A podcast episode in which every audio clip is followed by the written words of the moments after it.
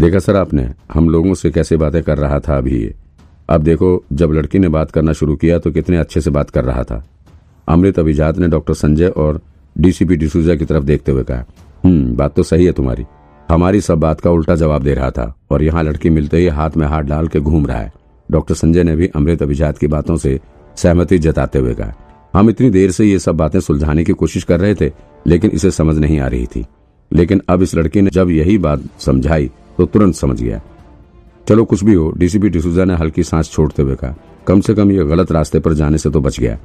इसको अकल तो आई, अब ये ढंग से काम करेगा। लेकिन कुछ भी हो, लड़की ने बात बहुत दमदार कही है। डीसीपी डिसूजा ने उन दोनों को चुप कराते हुए कहा, पुलिस की ड्यूटी सिर्फ़ मुजरिम पकड़ना नहीं है, पुलिस की ज़िम्मेदारी समाज में फैली हुई बुराइयों को भी खत्म करने की होनी चाहिए। हम्म ये बात तो है। आज इस लड़की ने मुझे भी सीख दे दी। अब तक हम पुलिस वाले सिर्फ़ और सिर्फ़ मुजरिम को पकड़कर जल्दी से जल्दी केस क्लोज करने में लगे रहते हैं। हमारा मेन फोकस ही यही होता है कि जल्दी से जल्दी हम मुजरिम को पकड़ें।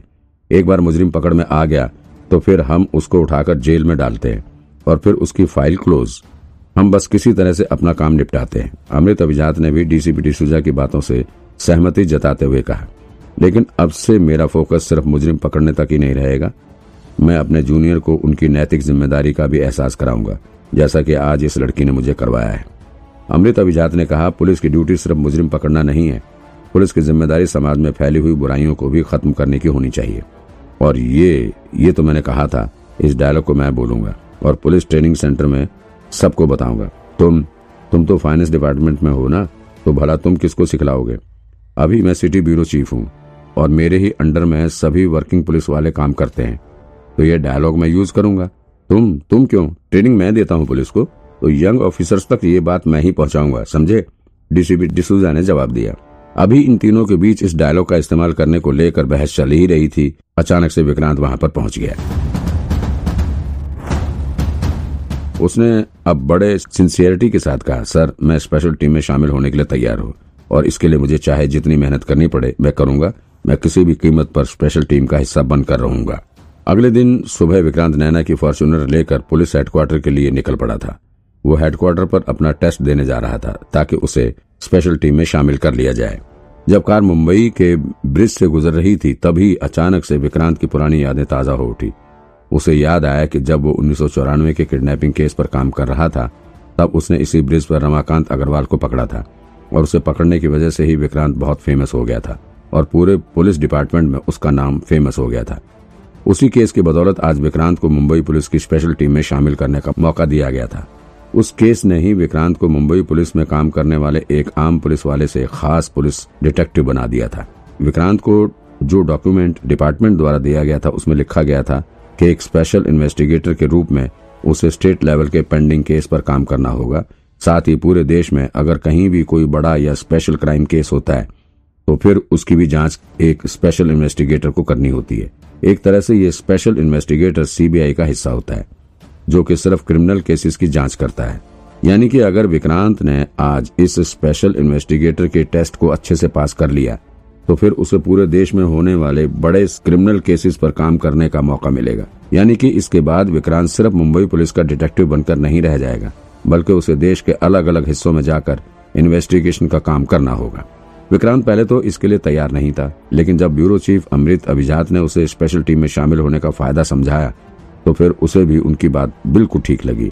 अमृत ने उसे बताया कि अगर वो स्पेशल टीम का हिस्सा बन जाता है तो फिर उसका कॉन्टेक्ट काफ़ी हाई लेवल के ऑफिसर से भी बन जाएगा।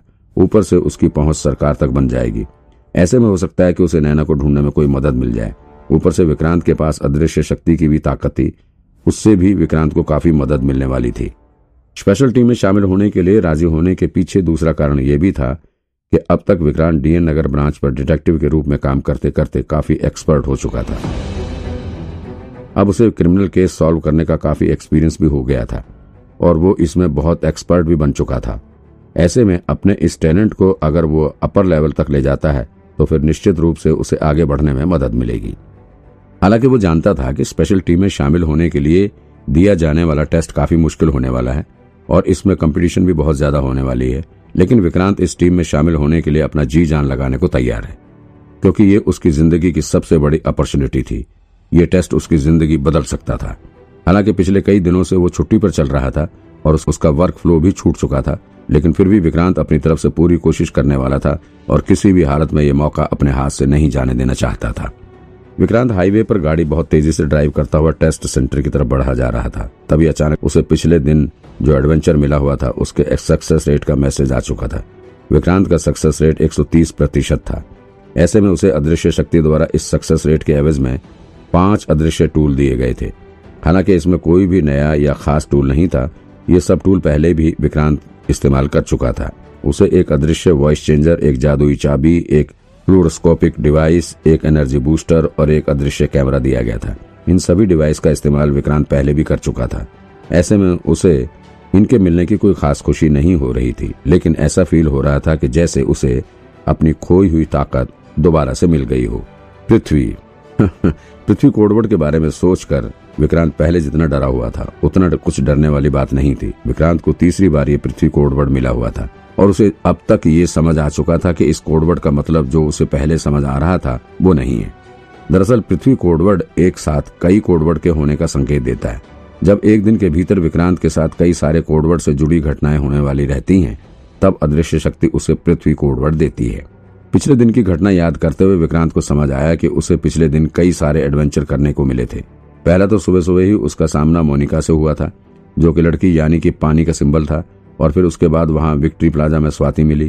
स्वाति से विक्रांत के भीतर से सभी बुरे ख्यालों को बाहर करके उसे ईमानदारी और सच्चाई के रास्ते पर चलने के लिए प्रेरित किया। उसने विक्रांत को एक नया रास्ता दिखाया।